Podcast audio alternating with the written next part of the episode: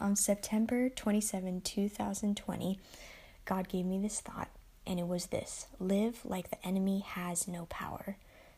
That's the truth. He has no power.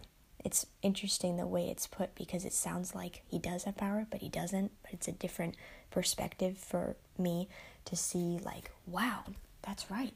The enemy doesn't have power, so I should live like that. So, just an encouragement. So thankful. Thank you, Jesus.